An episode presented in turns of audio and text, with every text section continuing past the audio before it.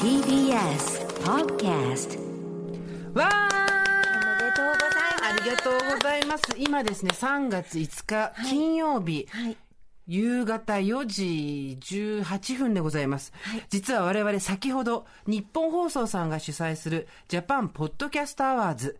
こちらですね、皆様、リスナーの皆様のおかげで、なんと、ミカちゃん、はい。ベストパーソナリティ賞を受賞しました。ありがとうござい加えて、これが嬉しい、これが嬉しい、本当に嬉しい。リスナーズチョイス、あの、投票で決まるというリ。スナーさんのね、投はい。票のもう数で。中年の一票一票がはいね、もう、てんこ盛り。てんこ盛りで、はいリスナーズチョイス第1位になりました。おめでとうございます。本当に本リ当嬉しいありがとうございます。この年になってねもうね、はい支持報奨まで我慢しなきゃいけないかなと思ってたわけ。そうですね。はい。それがよ。なかなか得点入りませんよ。もうこの年になると。やっぱね、あなんて、ご助会の皆さんの協力体制、はいやるとなったら、バザーとかもみんなでわっとやるっていうこの感じ？はい。で、一人一人命拾いしていくっていうね。そうそう、中年女の組織を。そうです。ありがとうございます。我々の負けへんでがですね、皆さんの負けへんでとなり、負けへんでの乱反射で、なんと、勝ちました。あありがとうございりがとうございます。ありがとうございます。ます。藤見です。不死身でございます。謝らせていただきます。不死身でございますや、でも本当にあの、リスナーさんたちが、多分ね、あの、携帯操作もおぼつかない手で一生懸命。さすがにそれはないだろう。近所の人にこれどうやるのかしらって言って、ね入れてもらった一票で、これ以上に清き一票が未だかつてあっただろうか。いや、ないって感じですよね。本当にこれが市民の声ですよ。そうです金満政治はどこにもないですないです、本当に。はいもう全然、どれを見てもらってもね、筆跡が違います。もう全然大丈夫だ。はい、ありがとうございま。す。本当にありがとうございます。はい。ね。でもすーちゃんねやっぱこういう時気をつけないと。車ぶつけたりとか足くじいたりとか。調子に乗ってるみんなも気をつけて。そうなの。こういう時にね、うん。みんなやるの。そう。みんな言う。小指を折ったりとか。先人たちは。そうぶつけたりとか。はい。こういう時大事。そう、調子に乗らない。はい。調子に乗らないけどけど？負けへんで。そうなんです。そうなんです。はい。いや、でもね、ポッドキャスト始めてまだ5ヶ月ですよ。あそうですね。まあ6ヶ月目入りましたけど、それでここまで上げていただけるなんてもうなんか、みこしの上にこう、帰り身の具がさーっと上がっていくような、こう、なんていうのわかる？こう、両脇をこう、バッチャな人に抱えて、ふわーっと上がっていくような私たちのわかりね。そんな気持ちですけれども。はい本当にありがとうございます。がとうございました。さあ、というわけで2021年、幸先のいいニュースがございますが、この後は2021年にして、まるで昨日のことのように、セックスシティのことについて語る回、何十年も昔にみんなで一気にひとっ飛び。一つ目でございます。どうぞお楽しみください。TBS ラジオプレゼンツのポッドキャスト番組オーバーザさんパーソナリティのジェーンスーです。TBS アナウンサー堀井美香です。えー毎週金曜日夕方5時から配信されるこの番組。皆様今週もよくぞよくぞよくぞ金曜日までたどり着きました。毎回およそ30分私ジェーンスーと TBS アナウンサー堀井美香さんが語り合い。皆様から届いたメールを読み太陽の向こう側を目指してオーバーしていくそんなトークプログラムになっております。ということで堀井さん。はい。満を持してやってまいりました、はい。今回は2021年にして、はい。まるで昨日のことのようにセックスザシティを語る回でございます。やりましやりました。ついに来ましたね。たよかった。あのさ久しぶりに本当久しぶりに私も見たんだけど見てください、ええ今日全部持ってきたんですけど。すごいね。これ誰の DVD? 私の見てあのさにねいつ買ったのそこれされあの日本直販のあの人があの カニか。そう、カニとかやるときに、こんな、違う梅、梅干しやるときに、こんなたくさんあるんですってやるじゃん。DVD、こんな、こんなにたくさんあるんですって、梅干しね。有坂さんが。何本あるのその DVD まあだから、1、2、3、4、5、6、6シーズンプラス映画1本。私、2作目の映画がやっぱりどうしてもピンとこなかったので、はいそれは買ってないんですけど。でも当時買ったっていうのがすごいねそう。で、久しぶりに見たらさ、DVD ってこんな輪郭ジラジラしてたっけっていうぐらいさ。で、映画の方はこう、スペシャルエディションブックみたいなので、はいはいはいこう DVD となんか特典映像みたいな。はい、それ1ね特定映像さすがに何も覚えてないけどねへーそうそうそうそれとまあほらキャリーが結婚するしないっていうさビッグとのあったじゃない、はい映画のね、はいこうありましたけどもこんなの。これな日本だと何年から何年にやってたんでしょね90多分8年とかそれぐらいじゃないか。そんな？そうだよそれぐらいだよ。アメリカだと？90?、うん。時代設定もあるじゃない？じゃあちょっといきますね。98年ですやっぱり。98年ね。今ねウィキペディアを見たところですねえっ、とアメリカの連続テレビドラマ98年からうん。2004年にかけて、うん。HBO でですね。だから日本は多分それ NHK で夜やってたじゃんうんそうだね。吹き替えで。あそうなのそそうやってたの。でそっからみんな見始めて、うん。で今回メールが200通ぐらい来ました。ありがとうございます。さすがでした。本当あのみんな見てた仲間って今日ねもしあの全く一個も見たことがないっていう人はもしかしたらね、ちょっとギョッとするかもしれないんですけど、まあ、友人の暴走を受け止めるっていうのも我々の世代の 責務ですからそう。なんかなんか楽しそうだなってないんかうね喋ってると思って。でご興味あれば見ていただければ今からでも全然もう本当に、そう。そう。でセックスアンドシティ、まあ、ざっくり言いますとですねキャンディス・ブシュネルさんというコラムニストの方がいらっしゃいます。マンハッタンに住んでて、でその方があその原作の本持ってこられちゃった。私なぜか現状で持ってんのよ。それであれですよね。その方とあなたあのインタビューもしてましたよそうなんです。対談もしてましたよね。そうなんです。キャンディス・ブシュネルが、ねえっと、ニューヨーク・オブザーバーという、えー週刊誌に連載していたセックス・アンド・ザ・シティ。これが原作でして、ちょっと違うんですよ。でも、えっ、と、そのキャリーっていうのを主人公にして、まあだから、キャンディス・ブシュネルがいろんな人のことを書いてるんだけど、まあ、キャンディス・ブシュネルのことをキャリーとしてす、ごい早口全然 OK。大丈夫。みんなついてくれる。全鉄然。鉄道を語る人みたいなそう、全然大丈夫。鉄道ぐらいの感じはある。この、SO ぐらいのご。めんはいそれでで、キャンディス・ブシュネルが書いてたコラムっていうのをドラマ化して、うんで、えーキャンディス・ブシュネル自身をですね、キャリーにして、うんえーまあ、キャリーはコラムニスト。うんで、えー彼女もニューヨークの週刊誌に書いてて、っていう設定で友達、サラ・ジェシカ・パーカー演じるキャリー、キム・キャトラル演じる、えーサマンサ、うん。クリスティン・デイビス演じるシャーロット、シンシア・ニクソン演じるミランダ、この4人との友達、女友達の人間模様ということでですね、まあ、30代独身女性4人っていうのがこうどうなっていくかっていうところ。で、まあ、すごいかったんですよ、えーっとエミー賞が50回以上ノミネート7回受賞。ゴールデングローブも24回ノミネートされて8回受賞、まあまあであのその後映画2008年に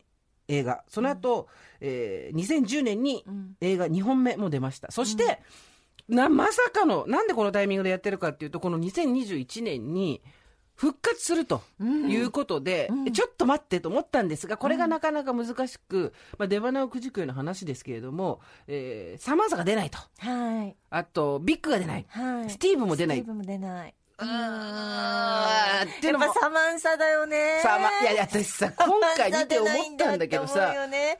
ね、はい。あの、飛ばし飛ばし見たんだけど、はい。まあ、鉄塔鉄尾サマンサで言ってることが正しいんだよね。そうですね。サマンサ名言集みたいなのあったら出したいんだけど、とにかく男をコントロールしようとしたらダメ。すればするほど意固地になるわよとかさ、うん。まあ、一言一言が刺さるわけですよ。ちょっとお姉さんだからね、うん。あの、他の3人に比べて、うんっていうのもあるとは思うんですけど、うんにしてもまあ良かったです。で、メールたくさんいただいておりますんで、どんどん読んでいきましょうか。はいえー、スーさんミカさん、こんにちは。こんにちは Sex and the City 特集ということで、初めてメールしますよ。これ、ペペロンチーノさん。うんキャリーとビッグに憧れていた33歳女性です。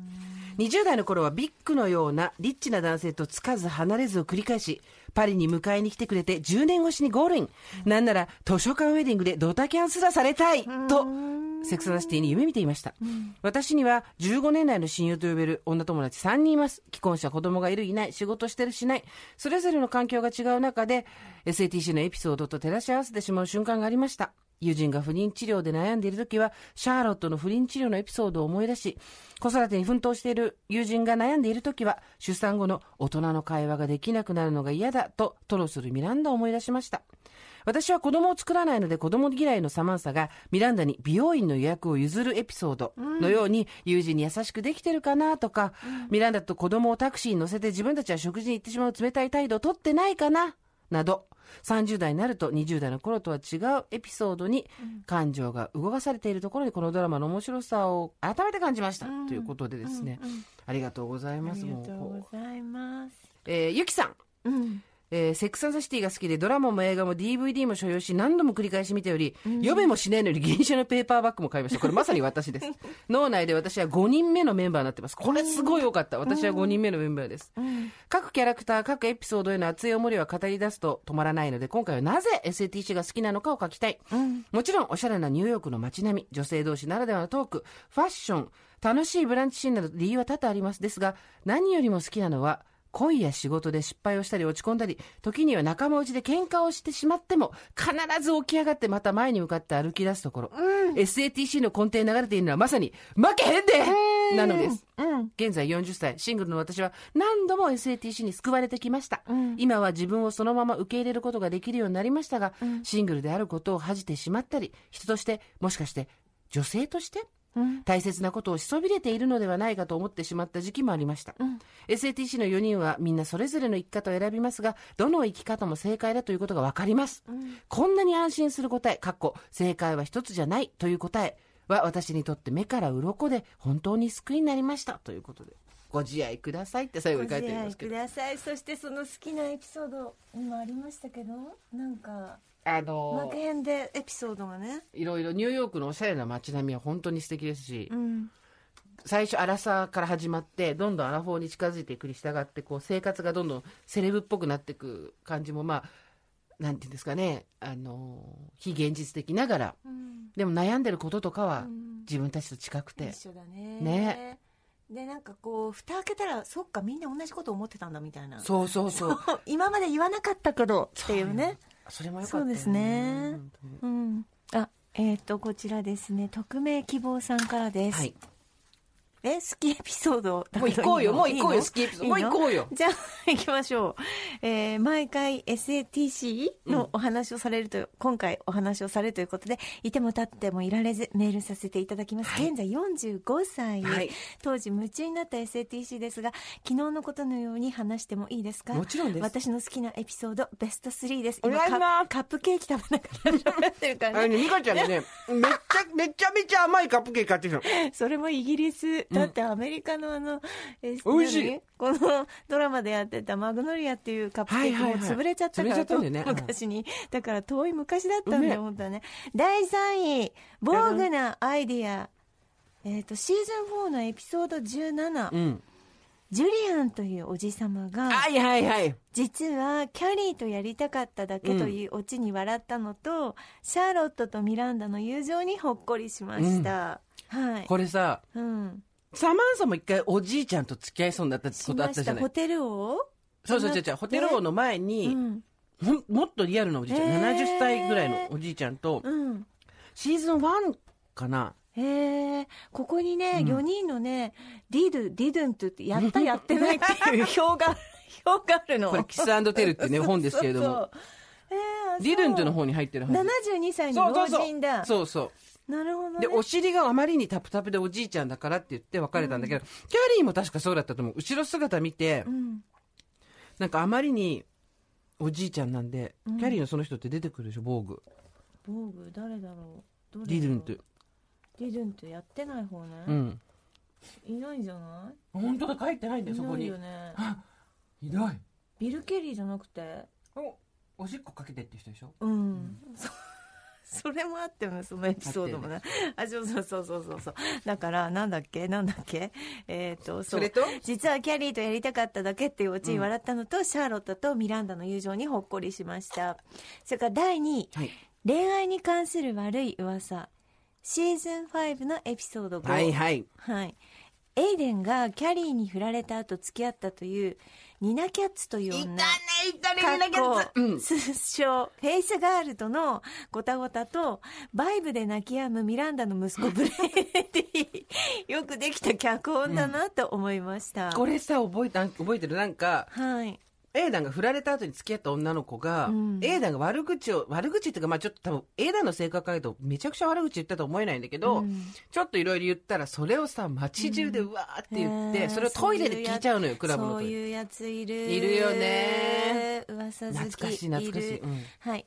第1位弱気な男のポストイット。シーズン6エピソードもうこれは皆さんはねね愛すべきエピソード、ポストイットで振られた。日がクラブに行って最後はラリって終わるという楽しさ。バーガーの友達に単価を切るシーンと、最後にみんなでバナナスプリットを食べるシーンが大好きですということでございます、バーガーに関してはですね、はい。バーガー人気ないんですよポもちろん、みんな大っ嫌いだし短いじゃないですかバーガーが出てた時期そうですね。んなに長くないでしょ。だけどバーガーについてのメールは来てるんですよ。正直ペトロフスキーより全然多いんですよ。ちょっとお願いします、バーガー。と42歳既婚会社員のタスマニアデビルです。2009年ニューヨーク一人旅で SATC ロケ地ツアーに参加して、マグノリアベーカリーで激甘カップケーキに、えー、合鎮したぐらい SATC ファンです。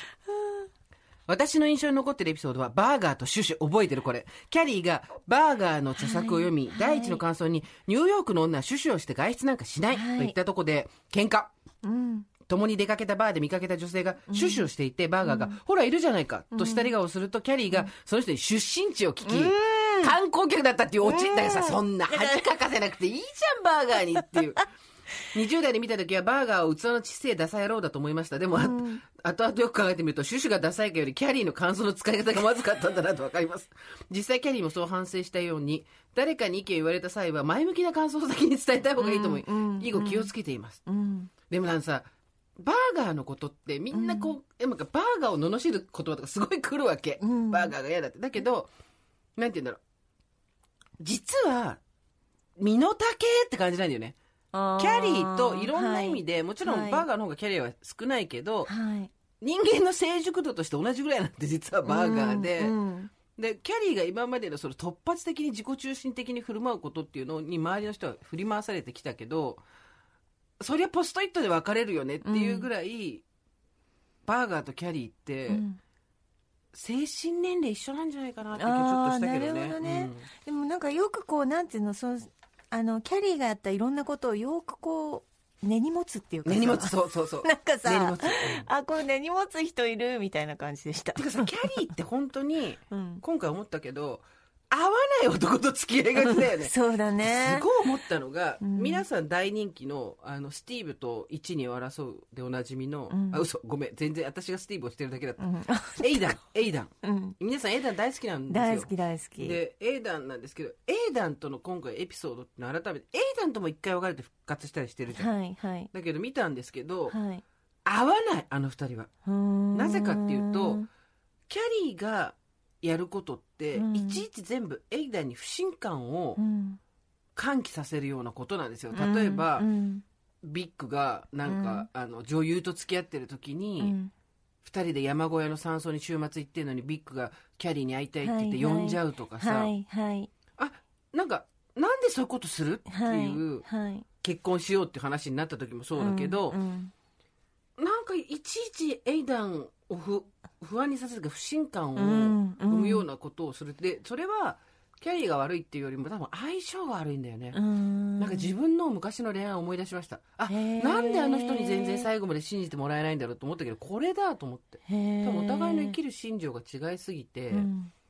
惹かれ合ってはいるけどお互いをどうしても信用できないみたいなうん。ことってあるんだなとう思ってんありましたけど、なるほどねあとはうんとやっぱでも、えっと、シーズン4から6が好きですということで、やっぱ4ぐらいになっていくと本当に成熟度がねドラマの増してい全くよ然違うのね。よね。うん。で1から3は正直時間になる時見りゃいいやって感じ。うん、4からだよね。私1位最初に1から見たんで、うん。あれなんかこれ本当にこう田舎のケーブル局で作っうんうん。たドラマみたいな感うんじ、うん。ね。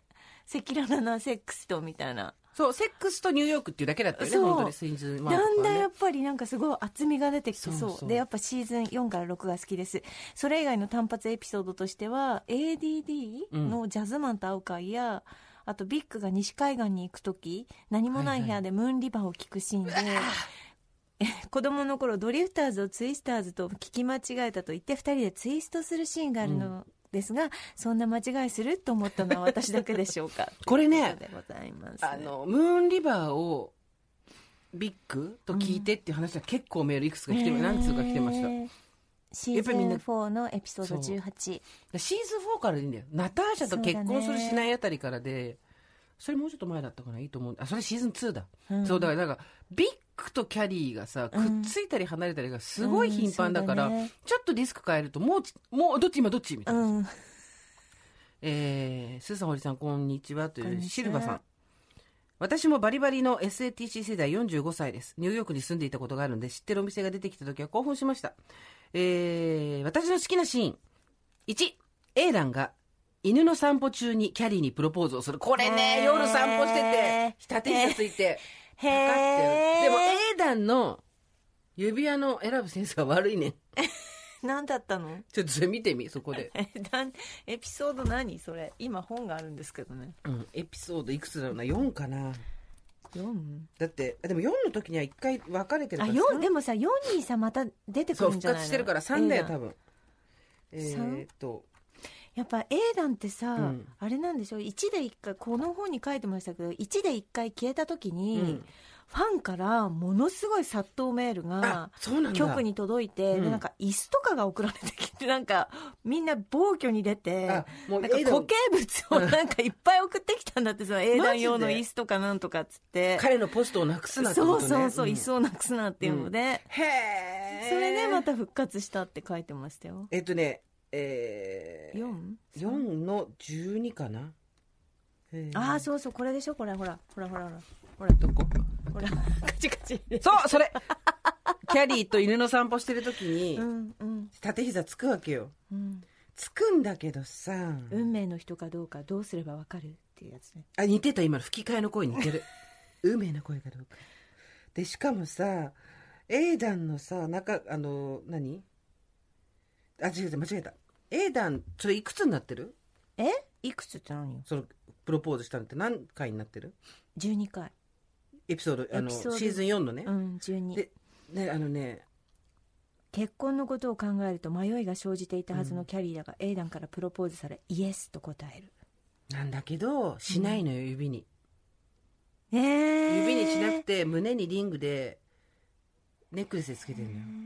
で A 団の荷物の中からえー、あの確か指輪見つけちゃうんだけどそれがめっちゃダサいの。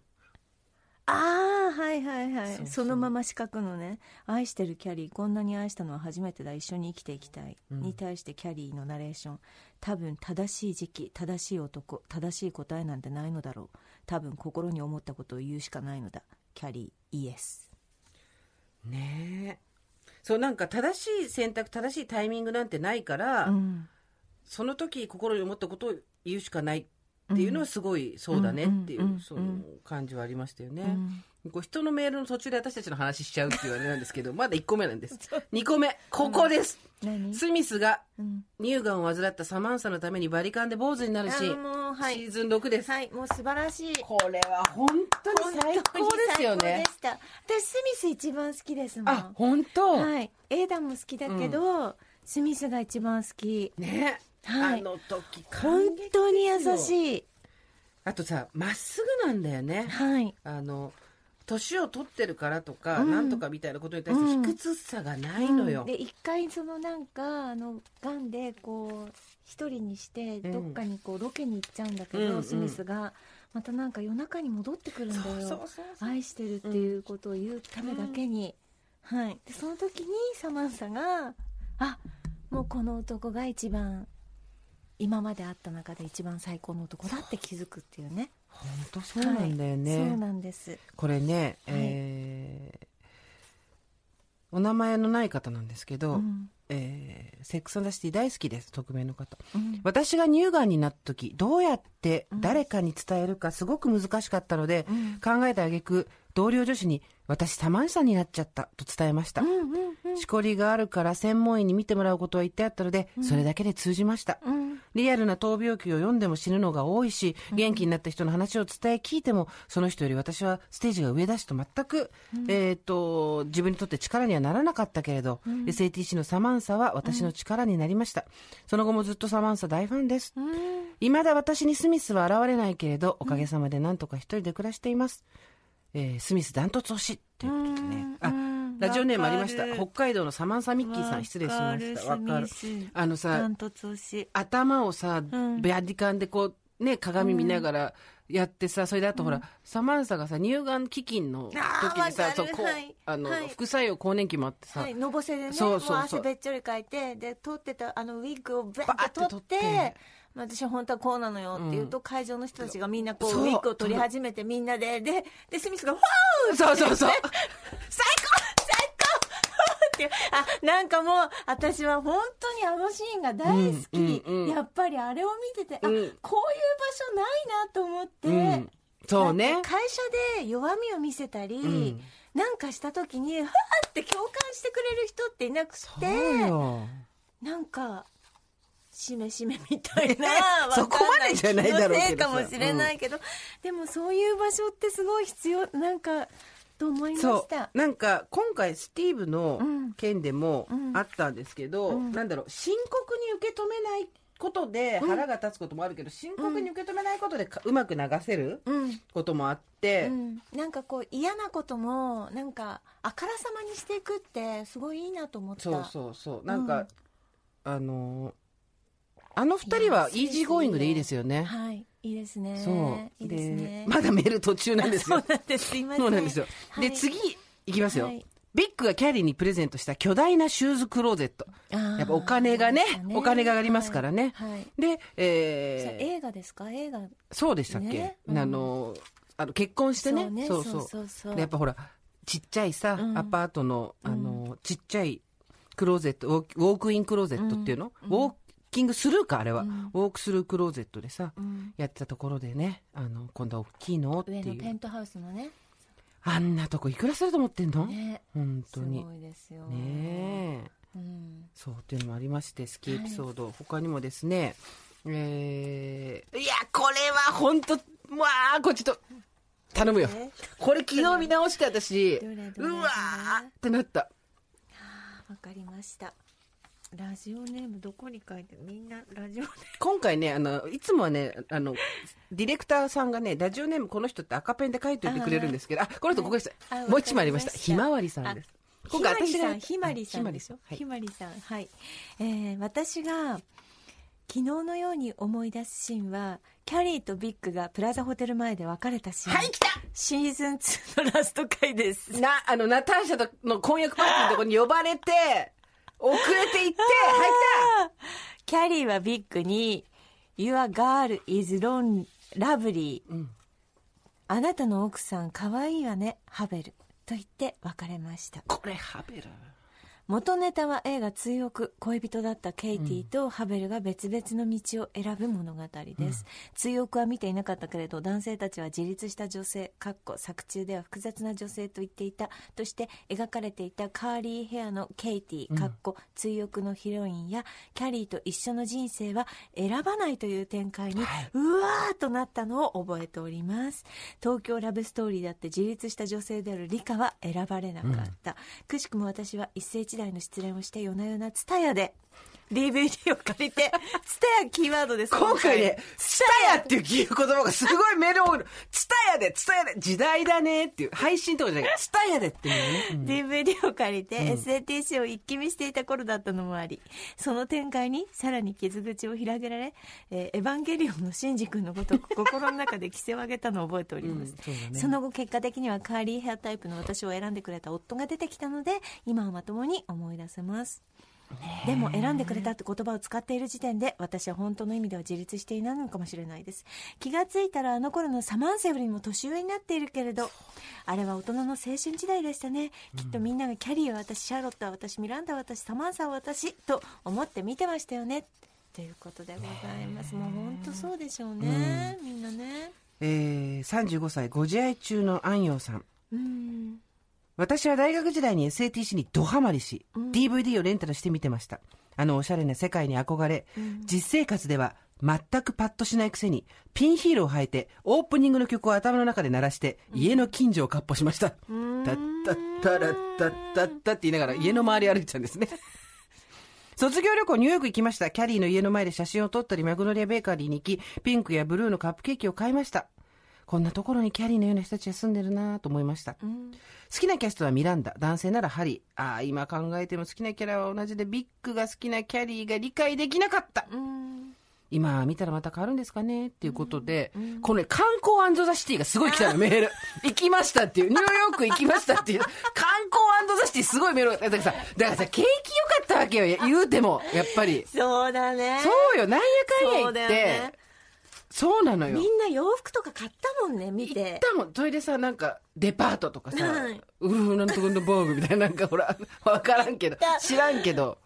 あのパトリシアなんとかってあのデザイナーの人の服とかもスタイリストさんね。はい。うん。ちょっとかあのちゃんとした人は買ってたもん。ね。なんか。だからさ今なんてもう3000買った買った。円以上したらセーター高いみたいなさいつからこうなったって感じだけどファストファッいやションで。ーだからなんか。言ってたのよその洋服にお金をかけてやっぱり、入 そこで暮らすっていうなんだろうな。いやでもねやっぱり夢あったね。そうそうそう。夢だったんだよね。あのそんなに無理じゃなかったのよ。多分そのニューヨークに観光に行って、うん。まあ、今ご時世がご時世だからさ、っていうのもあるけど、うん。パトリシア・フィールドね、うん。のスタイリングに憧れて、うん。ニューヨークに行って、うん。えーキャリーたちがこうウィンドウショッピングしたデパートに行ったり、うん。アパートの前行ったりとか、うん。今ねなかなかそうもいかないっていうのもあとねマノロブラ肉に憧れました。そしてコスモポリタンを日本で頼んだらものすごく量が少ないんでがっかりしました。これもたくさんいただきました。コスモポリタン日本で頼むと量が半分なんだよね。チャイチーなんですよ。わかる？向こうさドカーンってさもうあのジョーゴみたいなすごい出てくるじゃん。薄 いのね。えそうそう。でそうそう。な全然。るほどね。そう。だあの皆さんからいただいた中で言うと、あの観光ザシティ、はい。そしてツタヤザシティ、うん。マノロザシティ、そしてコスモポリタン少ないじゃないかザシティっていうのはすごかったですね。本当に。いやーそうだよ。いろいろね本当に。マノロの靴憧れたよね。っていうかさあの時気がつかなかったけどあんなはい。ん歩く靴じゃないよね、うんそうだね。でもやっぱなんかそうキャリーもこのなんか18時間とかそのロケしてる間うん。ずっと履いてたっていうけど、うんうんでもやっぱこう体にくっついてたから全然気にならないみたいな。そうよね、マノロといえばですよ、うん。今回皆さんからいただいたその200通近いメールの中で、はい。えー飛び抜けてこの回が好きでしたっていうのが2つあったんです。はい。そのうちの第2位。はい。これがですねシーズン6の9うんラジオネームレディオババさん、うん。えー SATC に神回多いけれども中でもとても気に入ってるのがシーズン6キャリーが友達にマノロブラニクのパンプスをなくされてしまうエピソード、はいはい出産祝いのパーティーで、えーお祝いを抱えていったら、はい。子供がいるから靴脱いでって言われて、靴脱いだら帰りになくなってたと、だけどその友達がちょっと意地悪っていうかさ、多分子育てでパッツンパッツンだったと思うんだけど、うん。えなくなっちゃったの？みたいな、そね、う。まだその話してんの？みたいなさ、うんうんうん。あなた暇なのね？とか、うん。であなたの贅沢私が弁償するつもりはないわみたいな。うん。こと言ってキャリアすごいずっと気にしてて、で私がほんあなただって昔履いてたじゃないって言うわけキャリーが、うん。そうその友達が言うわけよ。そう本当の生活を手に入れるまではねってリアルライフを手に入れるまで。言うかそれと思って。あなたの人生虚構だって言ってるのと一緒じゃない。うん。でまあ自分は自分と結婚するから靴よこせっていううん連絡を彼女にして、まあ、向こうが降りると。まっとうな意見485ドルプラス税。うん。これね。なので、えー私は私と結婚しました。お祝いマノロのパンプスにしてください。しびれました。私はバツイチで独身だけどいつかどこかで使いたいセリフです。私は私と結婚しました、これ使ってみたいですね。大場さんさんは私にとっての新たな SATC まあスーさんたら美香さんもやっぱりとシャーロット風に突っ込みながら聞いていきたいと思います、三冠仕様の頃ですがお体ご自愛くださいということで、あご自愛ザシティですよ。本当に。これねこれすごい多かったの。この方はですねじゃあちょっとおばさんネームハイヒールは諦めたさんなんですけどえー、35歳大学時代から SATC は人生のお手本ニューヨーク好きなのでキャリーたちのゆとりのあるニューヨークシティの暮らし最大の癒しでした。えー私は彼はいるけど結婚願望や子供が欲しいという気持ちが持てず子を持つことが圧倒的に正しいという世の中や親の言葉をぼんやり受け入れられずにいました。そんな時にこの話を見てこの先の人生どうなるかわからないけどとりあえず自分のことは自分が正しいといつも思えるように生きようと新しい扉を開けてくださいました。SATC 並みに皆さんの話も楽しみにしてます。まだまだ三寒四温の季節不安定な体調になりがちですのでお体ご自愛ください。でこの方はやっぱりマノロに、えーのエピソードで救われたこれすごい多かったですね。あとねじゃあちょっと、えっ、とこの方のここからここはあらすじなんですよ。これ読まなくていいです、うん。だからそれ以外のところではい、はい、えーっとね SATC 来たと思って急いでメールいたしました。ありがとうございます。好きな回といえばもう何度も何度も周りに言い続けているんですがキャリーが友人の出産パーティーに呼ばれパーティー会場で靴がなくなる事件が起こる回が神回だと思っております、私も独身アラフォー女パートナーは女性です。クローゼットのため結婚式をするつもりも今はありません、うん。今まで割と結婚式には出席しました。若い頃はノリでせ参加していたこともありますが年々釈然としない気持ちになるのも事実です。そんな自分がケチなのか悩んだこともありました。そんな自分をキャリーにそれでいいのだと言ってもらっているような気がしてこのエピソードが大好きです。それではまだまだ寒い日が続きますのでお二人ともご自愛ください。ご自愛ください。ご自愛ください。クローゼットってあのいわゆる世間一般にはカミングアウトしてない人のことですね。だからレズビアンであることを世の中に言ってないから結婚する予定もないけど、そういう人にとってもうん。励ましになってると、なるほどね。ね。うん。まあ、他にもですね、うん。あの介護ザ・シティっていうのがありましてこれ。うん。ニコタマコさん32歳、えー現在離島などを転々としていたのですがこの度祖母の希望により祖母のお家に引っ越して24時間在宅介護を始めました。はい。介護のお供はネットフリックスで大量にダウンロードしたセックスザ・シティうん。親戚一同はマリア様のような孫と偉い偉いと崇めてきますがまさかセックスしまくりの英語をスマホで見ているなんて。介護なんて私には関係ないと思っていましたが降ってくるもんなんですねこのご時世に祖母に付き添えるのはありがたいなと思いながらやってみようと思います。皆様ご自愛くださいということで、20年近くね前のコンテンツですけど、こうやって介護ザ・シティの人もですうね、ん。作ってるわけですよ、うん。素晴らしいですよね本当に。いやーでも本当になんか今見てもさなんか今見てちょうどいいってことは昔はすごいやっぱ度肝を抜かれたなんでしょうね。見てて思ったんですけどちょっと英語の方で吹き替えじゃなくて字幕で見てたんですけど、うん。そのエイジズムいわゆる年齢で人を差別するエイジズムとか、うん。あとポリティカルコレクトネスみたいなこととかをすごい頻繁に言ってんですよ。ってことは、多分20年前に私たちも、あの、この間、あの、ね、ポリコレって言えばもうみんな通じる言葉ではありますけど、はいはい。当時からもう、ねえ、それはエイジズムじゃないとか、あとちょっと、うん。なんていうの、面白がってポリコレがどうのみたいな。うんことを言ったりとえかしてて。でもさその、うん。その時点でも結構向こうでは割と斬新だったっていうかなんかこうそうなんなことやっていいのっていううん。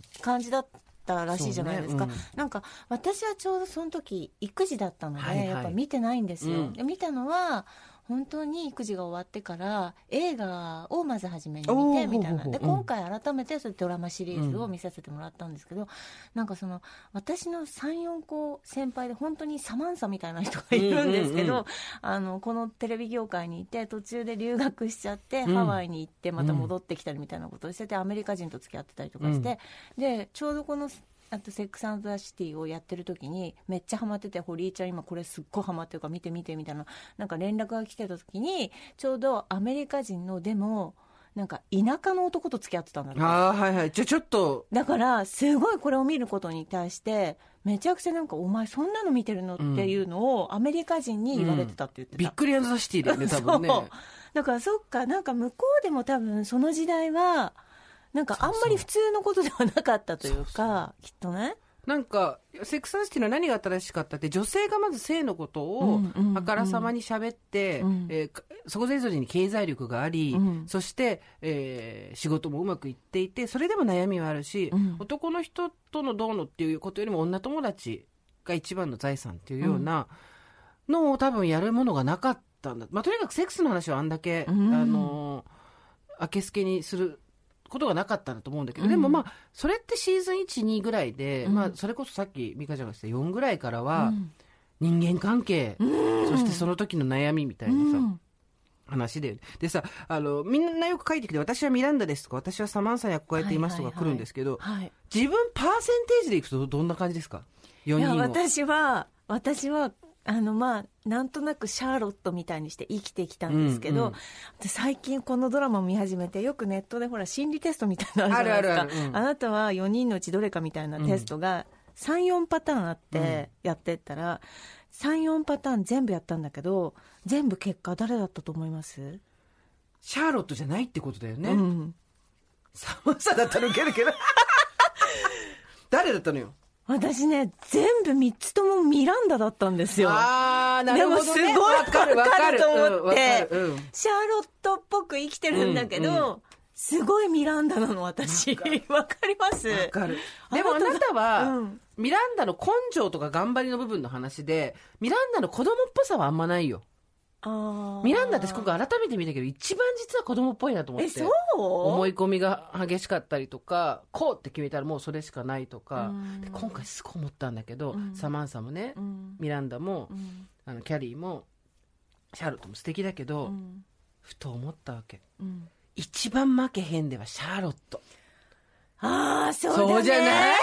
わかります。もうもうなんかゴールが見えてんのね。そでそこに向かってもうもう結婚するとか子供欲しいとかぶれないね。で、なんとそっからひっくり返っても馬から落ちてもさそもう絶対諦めないわけ。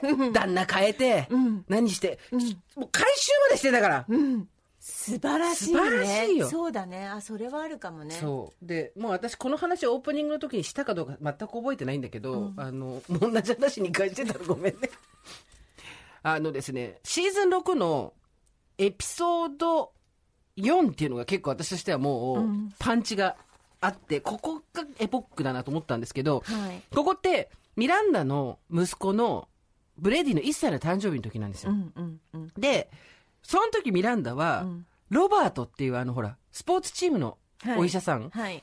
おい同じあのマンションに住んでる、うん。に「I love you」って書かれてるクッキーをもらうわけですわ、うん。でそうするとそれを受けられないと、うん。でみそこでミランダはもうこんな完璧な人いないのにこの人にも「I love you」って言えないのって。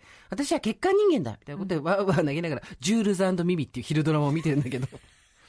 で同時にシャーロットが妊娠するんですよ。はいはいはいはい。ただまだはい。3週間なんだよね、はいはい。でその報告会でサマンサが初めてはい。老眼鏡を取り出すわけ、あー 素晴らしいねね、素晴らしいよね。なんちゅう脚本かねそう。で、んそう、そう、こうしてるうちに、うんまあ、ブレイディの1歳の誕生日があるわけじゃないですか。うんで、そこで、うんスティーブのお母さんとかスティーブとか来るんだけど、その時スティーブめっちゃいいこと付き合ってるわけよ。うんめっちゃいいこと付き合ってて、そのこともミランダともこう、うまくいってんだけど、そのめっちゃいい彼女が、何の悪気もなくミランダに、私はスティーブのことをすごく愛してるの、みたいなことを言った時にミランダがう、ん。バーンって気づくわけですよ。うん。私もうめちゃくちゃだって。うん。愛してるのはスティーブだってことに気づくわけですよ。う。んでそれで息子のケーキを隠してある洗濯場に行きながら、こうそこで思いっきり自分の感情を全開にして言うわけ。一方うん。もう流産をしてしまったわけですね。シャーロットはさっきまで妊娠してたと思ったのに。でパーティーには行けないと。ハリーだけがプレゼント持っていくって言った時にもうボロボロのさ、シャーロットの顔。うん。もう辛い本当にもうそんな思いしなくていいのにねって思いながら見てるとそこでケーブルテレビでうん。エリザベス・テイラーのドキュメンタリーが始まるわけです。もうね不屈の女エリザベス・テイラー。でそれを見てシャーロットが「負けへんで!」ってなって綺麗に服を着替えて行くわけですよ。もう号泣もう喋ってるだけで。涙出てくる。本当にエリザベス・テイラーのドキュメンタリーで負けへんでですよ。やっぱエリザベス・テイラーなんだよ。そうだよ。それで それで裏では、うん。キャリーがここでペトロフスキーとデートを始めてるわけですよ、うんうん。あの なんであのじいさんに捕まったんだろうっていう最後のキャリーの大ブレ謎。そう。はいと、えーサマンサの陰謀が白髪がはっきりそうそうそう。この回すごいよやっぱり、うん。盛りだくさん。本当に。素晴らしかったよ。やっぱりねだから負けへんではまあいろいろあるけど実はシャーロット本当にトレーと結婚してた時もそう、うん。ね、うん。仕事をしてる時もとにかく結婚して、うん。子供を持つっていう夢があって、うん。周りの人に何言われてもこれがうん。私の幸せだなんかあったじゃん。なんか自己啓発のさ、はい。あのセミナーかなんかに行って、はい。なんか願えば絶対叶うみたいなセミナー行ってでシャーロットがなんか、ね、などんなに願っても叶わないんですけどどうしたらいいですか？私の夢はとか言ったらその自己啓発の人がステージの上からあなたの願い方が足りないんだからみたいなことを言うわけよ、うん。でそれキャリーが横で友達でブチ切れて彼女はちゃんと真剣に思ってちゃんと想像してますみたいなこと言ってこう会場から連れ出す会とかもあったけどまた女友達がいいんだよ素晴ねらしい。うん。だってさこれさすごいよ。あのミランダがいわゆる望まない妊娠をしたはい。時にああもうもう、はそういう時にシャーロットはまた生理が来ちゃうわけよ。いはい。でタンポン持ってさ入ってきてさはい。あんなきついことある？はい。何にも考えてない人にできてどうして私にできないの？っていうね。で調べたらさ15%うん。しか妊娠の確率がない、全部ブロックしちゃうと精子を。そう。うん。うん。神よって感じだよね、うん。本当に。負けへんではシャーロットだなっていうのがなるほどね。新しい発見でした。あなたはだどれなんですか？私は完璧に、うん。あでもねパーセンテージでいこうかなと思うんですけどまあ正直6割ミランダですよ。だから過半数以上がミランダ。私は。へー。えー自分で自分のことを食べさせていって何が悪いのっていうようなこう、うん。ちょっと肩肘張りがちだけど、うん。その肩肘張ってる感じの裏には自分自身に対する自信がないっていうのがあってさ、うん。ででもキャリーも入ってるよね。キャリーは20%ぐらいかな。うん。で残りの20%をサマンサと、うんえーシャーロットで分けてる感じかな。うん。だから6ミランダ2キャリー1サマンサ1シャーロットうん。あなたは？私ねキャリーは全然ないなと思った。そうね。自分で。私も思った。そう。でもなんかそのなんか毎日がイベントじゃないと嫌なの？とか、うん。う ん毎日がキラキラしてないとダメなの？みたいなことようよう言うんですけど、キャリーが。あいつ本当うざいよな。そう。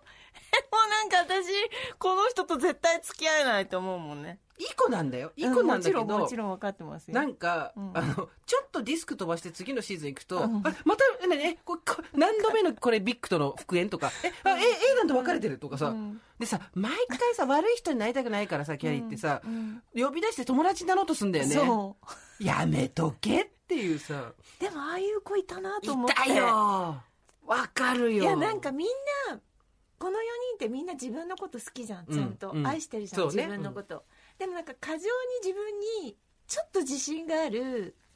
またここで日本人とかなんとか人とか言うと怒られるかもしれないんだけど、ちょっと日本の子で自分に自信があるとなんか 空回りしちゃうんだよね。なんだろうな。キャリーは自分に自信がないんですよ多分あん中で一番。だかそうなのからな周りの男とかに承認してもらわないとまあドキドキがドキドキ中毒だってのは分かる。すごい。もうすぐ男にチラッチラッチラッってやってドキドキ中毒じゃない？だけど男に承認してもらわないと多分キャリーはうん。自分自身を認められないんじゃないかな、まあでもやっぱりだ男が一番好きなスミスなんでしょ？あなたは。はい。あのね、えーどのキャラクターが好きだっていうところで言うとですねまあ、えー統計からいきますと、うん。ビッグとエーダンがやっぱ圧倒的に多いんですよ。について触れてるのが、えーで私がこんなにスティーブだって言ってるのにスティーブ一通しか来ねえっていう。スティーブね、うん。スティーブいきますよ。この人の読んだっけ？コスモポリタン。なんでスティーブがいいの？スティーブは何がいいかっていうとミランダが意固地になろうが何しようが基本的には人の本質を見てその本質でどう自分と向き合っていくかっていうことををもらうまでは食らいついてくる。A 団それできないから、うんまあね、うん、でビッグはもちろんできない。ビッグ自分が何考えてるか分かってないからね、あいつね。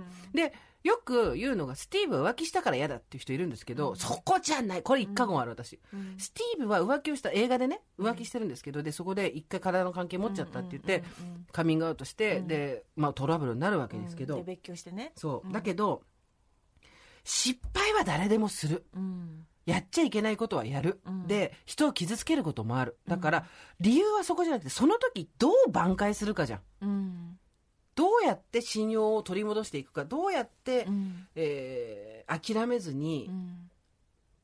自分の誠意を伝えていくかっていうところに私は人間性が出ると思ってて、うん。スティーブはやっぱりちゃんとミランダと本当に生活を戻したいっていうことを行動に移したり気持ちを伝えたりしてたと思うんだよね、うん。ビッグごらんなさいよ。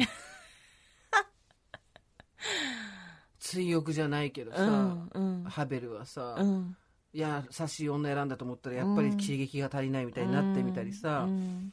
あの映画の方結婚式来たり来なかったりとかさ、うん。まあ、あれはキャリーが悪いけど、うんなんか自分が何を考えてるって何が一番必要なのかっていうのを分かってて失敗してもちゃんとそれを取り戻そうっていうね、あのさ私も昨日あまりがあのさ見てて号泣しながら家で夜中朝近朝方近い夜中にエピソード、うん。えーあシーズン2シーズン2の8で、ミランダとスティーブが初めて出会うんですよ。で、この時キャリーがもうビッグに夢中で、ミランダとの飯会ぶっ飛ばすんですよ。うん。で、突っ飛ばしちゃって、で、怒ってるミランダのところにバーテンダーとして、スティーブがいて、はい。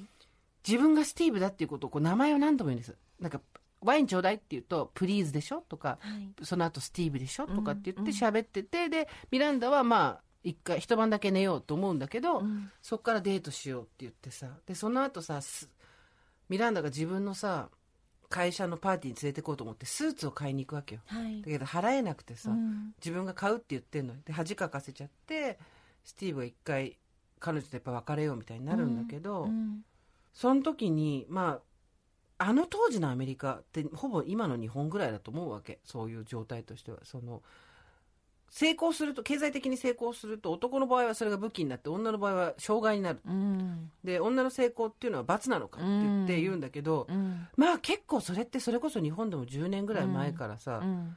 うまく頑張ってうん。成功してきた女性ほどうん相手が見つからない。その高望みしてんじゃなくて向こうの方から OK とは言われないみたいなさ、うん話をちらほら聞くようになりましたけど、うん。まあもうアメリカはもっと前からそうだったんだろうなうん。まあ、結局スティーブと一緒になってよかったと思うけどね。うん。スティーブはなんかレイドバックっていうか肩の力が抜けててあとそのミランダを応援するっていう気持ちがあるからそこが好きですね。あそう。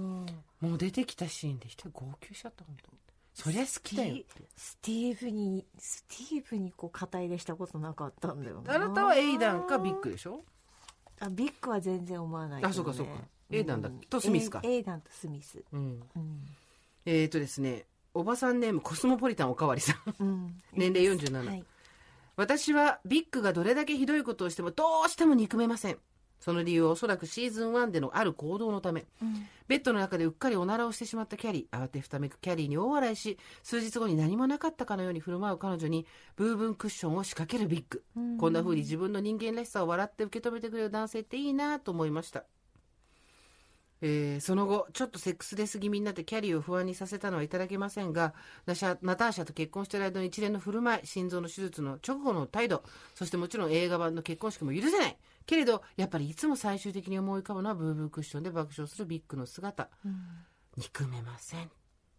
やっぱり、ビッグは憎めないっていうことらしいよビッグファンは。いるんですね、うんたくさんねで、この回に関して、このビッグの前でおならしちゃった回に関してですね、シーズン1のエピソード11なんですけど、別の角度からもメール来てまして、えー、スーさん、堀さん、こんにちは。おはこんばんちは。都内在住30代中盤、おばさんネーム和製ミッシェル・オバマです。はいセックス・シティ全テレビシリーズおよび2つの劇場を通して私の中で最も印象に残っているのはシーズン1エピソード11にしてビッグとベッドにいる時におならをしてしまったと嘆くキャリーに対してサマンサが放った言葉「Honey, you made a huge mistake」あんた終わったわねという表情で「huge mistake」って言ってました。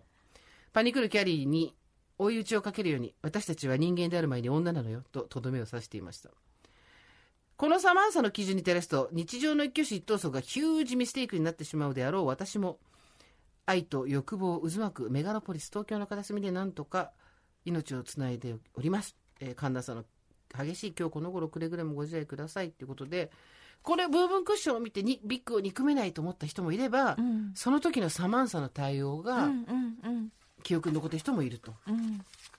なんですよ。じゃあちょっと,、えー、とビッグエピソードもいきましょうか。はいえー、と今回の「オーバー・ザ・サン」が SATC を語るとのことで思わずメールをしました。私が一番印象的だったのは今は結婚するつもりはないと言ってキャリーの元を去っていたミスター・ビッグが、はい。次にキャリーの前に姿を現した時に再退者となっていた回です。シーズン2の冒頭とかだったかな。まだ二十歳そこそこでキャリーにめちゃめちゃ感情移入していた私にとっては自分を否定された気分になってこんな不条理がこの世にあって良いのかとめちゃくちゃショックを受け、うん。しばらく男なんてとか悲観していた記憶があります ドラマドラマ。我が物ことのように。やっぱりビッグが結婚したことにうん。ショックを受けた人は結構多くて、ん。27歳アパレル本社勤務の EC の仕事をしてます独身ですっていう、うえー方はですね、ん。えー数年後バカンスで訪れたリゾートでばったりビッグに会いリフランス出張に行っていると思ったのにアメリカにいた。その横にはキャリーの10歳下ほどの若い女性がいました。ナターシャですね。キャリーはショックを受けます、えーその後友達になろうよと言ったんだけどビッグは本気なんだ。結婚するつもりだと言ってキャリーが取り乱すと、えーこのシーンが私の SATC 史上一番キャリーの心中をお察しします。モーメント。胸が痛すぎる、えー最終的にキャリーは納得します。男はカーリーヘアの女よりもスウェードでシンプルな服を選ぶ女を選ぶとって言ってこう、まあ、さっきもありましたけど、はい。こういうね、なんていうんですかね、やっぱり、でしょうね、みたいな感じでこう、なんていうんですかね。そっちに行くよね、そうそうそう、ですよね。うん。やっぱり、あとね、ビッグのセリフのこと書いてる人もいたな。ラジオネームあやこさん。absolutely っていう、あの、ビッグが口癖であるわけですよ。アブソリュートリーにファッキンを入れてるんですけど、はい。absolutely っていうのが、やっぱかっこよかったなっていう方ことをあやこさんおっしゃってますし。ビッグが絶対にと言いたい時に使う言葉。そうそう書いて読んで読んで。用語解説があるのここ。そうなんですよね。なんかサマンサ見たいな。そうなのよ。今回ですね見たいな、えー、エーダンが好きという方がやっぱり恋愛書いて多かったんです、ハリーのこと誰も書いてこなくてすごいショックだったんだけど。私スティーブかハリーだから。本当、まあでもハリーは優しい人ですよね。見た目はだけどね、とってもとってもね寛大寛大っていうか知恵がある。はい、うんちゃんと。そう。それで、うん。なまあ、エーダンが好きですっていう人も結構多かったんですけど。じゃあエーダンについてもメールいただいてます。はい。好きな男性 A 団えっ、とただいまただいま午前3時いつも夜中に目が覚めて深夜スマホをいじる42歳のおばさんです こんにちはこんにちは。先日通っている英会話教室で海外の有名人になりきって誰かを当て合うというゲームではサラ・ジェシカ・パーカーになりきっていたところで このお題でございます。えーまるでスーさん、美香さんの電通、陣痛の話のようだと思い、初めて思い切ってメールさせていただきました。、はいらっしゃい。私は SATCT の好きなシーンというか好きな面、気になる面について語らせてください。私は英断賞がめっちゃ好みで、うん当時、英断みたいな彼氏が欲しい、英断みたいな人と結婚したいといつも友人に言ってました。うん現実は違っていますが。映画 SACT2 でエイダンが出てきた時はあ、ごめんなさい。映画 SATC2 でエイダンが出てきた時には鳥肌が立ちました。うん私もアイラインを引いてセクシーな格好してお、ムムハムワラを食べたいと思いま,、ました。今でも思っております。はいあとテレビ版で最後の方に出てきたペトロフスキーは、うんわがままな小さいおじちゃんにしか見えませんでした。ねあとシーズン何話目か忘れたのですが、ベース弾きのハットをかぶった男とキャリーがイチャついて、キャリーがベースになって男に惹かれるシーンをなぜか思い出します。当時友人とあのシーンを真似したりしていました。ペトロフごめんもっと語りたいシーンや内容があるのですが、私の語学では語れないので、他のリスナーさんの投稿を聞いて、うんうんとうなずきたいと思っております。寒暖差激しいですが、どうぞお体に気をつけてご自愛ください。ご自愛ください。まあ、エイダン他にもですね、レロンリーナアイコンさん48歳女性も断然エイコンで、エイダンですとか来てるんですけどちょっと小ダサい感じで底抜けに優しい。クマちゃんっぽいシルエットが好きでした。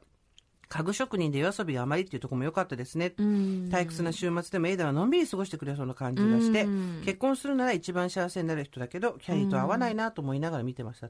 本当そうなんですよ。この二人はマジで合わない。うんペトロフスキーですよ。あれ、なんであのあのじいさん刺されたんだろうね。刺されたっていうか、あそこで投入されたなんんだろうだろうね。ね。なんかさ、超ロマンチックでさ、なんかでも、エピソード、その、会ってからパリに行って、18、の。エピソード18か19の時、うん。なんかパリをさ、なんかキャリーがこう、歩いてたりとかいうシーンあったんだけど、すごい退屈で、何これ？何見せられてんの？私。わかる。何このシーンと思って見てた。でさ、こんなの違うと思って。ペトロフスキーがさ、やっぱり芸術家っていう言葉に甘えてるっていうか、うん。なんていうの、芸術のためなら女の一人や二人、ゲイのためなら女房も泣かすみたいになってたじゃん。うん。で、キャリーをすごい不安にさせるし、うん。優しいんだけど、やっぱり、私何が問題かって今回改めて思ったんですけど、ペトロフスキーはやっぱりなんやかんやってキャリーのことをやっぱり一人格としては見てないんですよね。うん。うん。なんか、自分の人生の彩りみたいになってるっていうかさ、うん。で、なんかほら彼女がさ、うんファンとばったりやって、ご飯食べに行こうと思ったら、遅れてさ、行ったらもうなんか本の上になんかこう、シミがついてたりとか、でなんかペトロフスキーと付き合った時にやっぱりサマンサがあんたあの男の人生を歩むわけ？みたいなこと言うのよ。鉄塔鉄みたらしい姉さん。姉さん。そう。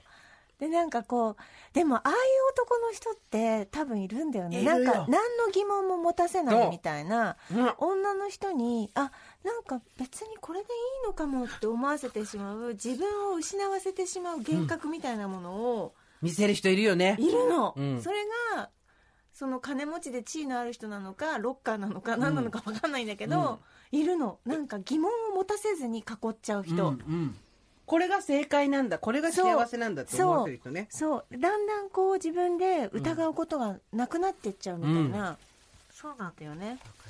うん。さあ今回ですね、えー一番人気だったのがはい。サマンサでした。メメールをたくさんもらって一番、はい。サマンサのねやっぱり名言集みたいなネットにもいっぱいあるんですけど、うん私もこれすごい覚えてるんですがラジオネームがない方なんですねこの方も、皆さん多分ラジオにメールを送るっていうあれがあんまりないと思うんですよ。そういう人たちがたくさん送ってくれてるんでありがとうございます。はい。聞いてください。私とセックスアンザシティ。うん。この国の貧困な性教育によって知識が浅くさらにルッキズムやバイアスにとらわれて自己肯定感が低かった10代の頃の私は避妊を頼むと相手に嫌われると思い込んでいました。うん。うまく伝えられない結果中絶手術を2度しました、頑張って貯めたバイト代を散財して一人で中絶をした帰りにはふらふらとマクドナルドでポテトを食べました、うん。一度はまだしも二度までも、そのことを誰にも言えず心にはぽっかりと穴が開いていました、うん。数年後一人でセックスアンザシティを見ていました、うん。キャリーが中絶を経験した昔の彼氏に会いに行くエピソード、はいはいはい。中絶の罪悪感に浸るキャリー。一方苦しみをみじんも感じていない様子のダサい元彼に幻滅し、さらに過去を後悔するキャリーにサマンサが一言「ハニー誰でも一度は経験することよ。私は2回」うん。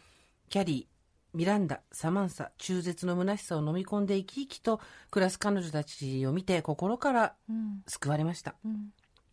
私だけじゃなかった。ようやく自分を許すことができました。うん。セックスアンザシティは私の親友で心の穴にセメントをガンガン流してガンガン工事してくれる存在です、未婚で子供を産むことを決断した時ミランダの頑張りに励まされました、幼い子供が手に負えない時ダメと分かっていてバスルームにこもるシャーロットに共感しました、うん。友達の結婚パーティーで5万円の靴を盗まれたキャリーに子供がおりながらもああ子持ちはこれだからうざいあれああはなりたくないわと ため息をつきました、うん。スミスがサマンサの前で頭を刈った日、サマンサがスピーチでカツラを投げた日、乳がんサバイバーの母への愛と重なり号泣しました。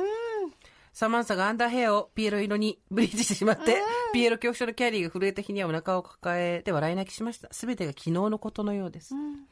キャストが足りないからなと言いつつリブート楽しみにしてますということですね。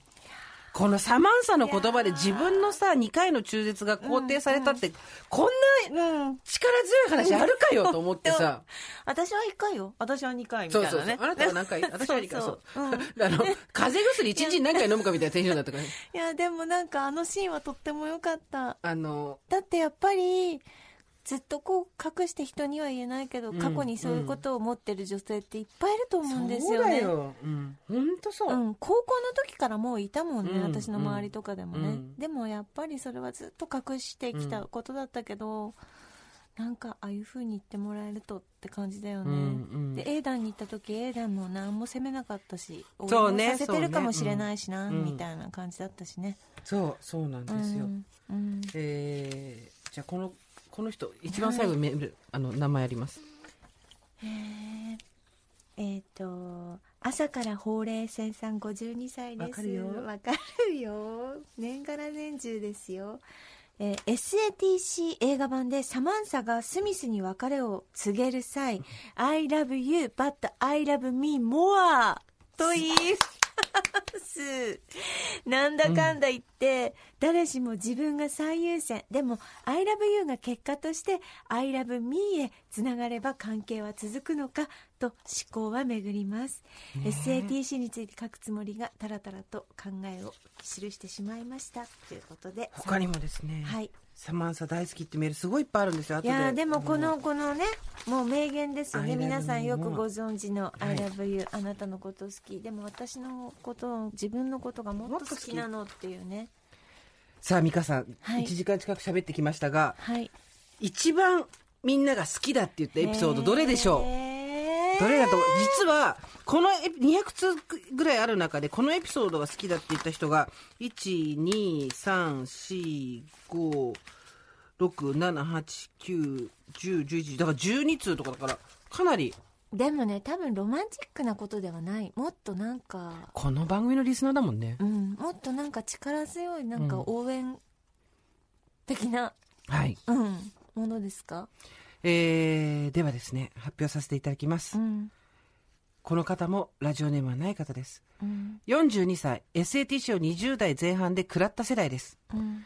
SATC のエピソードで一番好きなのはシーズン4のザ・リアル・ミー。キャリーがランウェイです。っ転んで立ち上がるエピソードです立ち上がり歩き続けるキャリーもかっこいいんですがここに至るまでに素人がモデルをやること。衣装がパンツ一丁かっこドルツェガッパーナですが、だ。ったこと躊躇したキャリーをきっちり励まし挑戦させる友達とランウェイで転んだ後立ち上がったキャリーに迷わず歓声を送るところは挑戦しようとする友達の背中をの押し方を学ばせてくれたような気がしますということで、この回が実は一番多かったんですよ。えー、しわかるよわかるよね。えーっと、シーズン4エピソード2でございます。えーお気に入りのシーンはこれですというところでもう一回来たのが26歳、えー体は女、心はノンバイナリーのアデリーペンギンです。えーお気に入りのシーンはたくさんありますが、シーズン4の第2話、素顔のままで、えーが一番好き。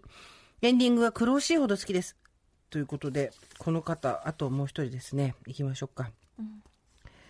ペンネーム、マヤカオさん。死者5にして40になる30代後半です。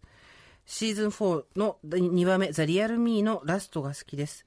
モデル願望が叶い、ドルガバのランウェイを歩くことになったキャリーですが、当日ガッチガチに緊張し、大勢のオーディエンスの前に転んでしまいます。その時キャリーはモノローグで、選択肢は2つある。ランウェイから逃げて、モデル願望を封印するか。一般人が転んで悪いかと開き直り、最後までやり遂げるか。私は後者を選んだ。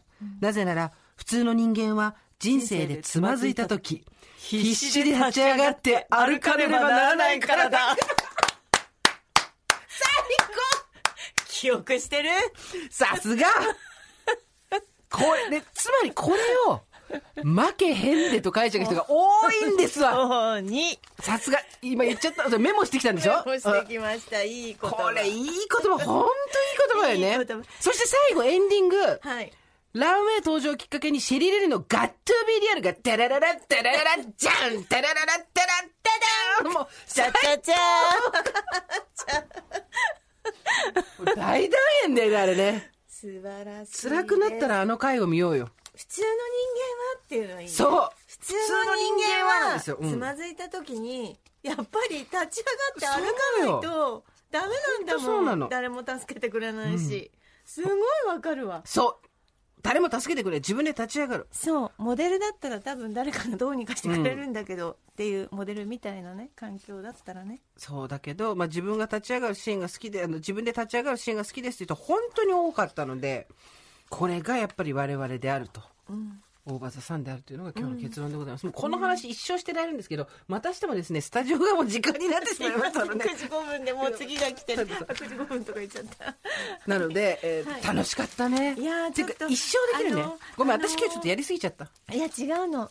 またみんなちょっとこれ第2回やりませんかね。やろうよ、やろうよ。ね。もっとこれ聞いてまたこのエピソードが好きだとか、うん。なんか、ハリー、私はハリーについて言いたいとかいう人来ると思うから、そうだね、うんなんかちょっと私まだしっかり見たわけじゃないので、うんあのしっかりゆっくり見たい、ねゆっくり見てみんなもちょっと見る時間をもらってやりましょうよ。見てないっていう方も見てみてください、うん2021年に昨日のことのように語る。これが我々のキーワードでございます。それではまた金曜日の夕方5時大場座さんでお会いしましょう。ここまでのお相手は TBS アナウンサー堀井美香とジェーンスーでした。オーバー TBS Podcast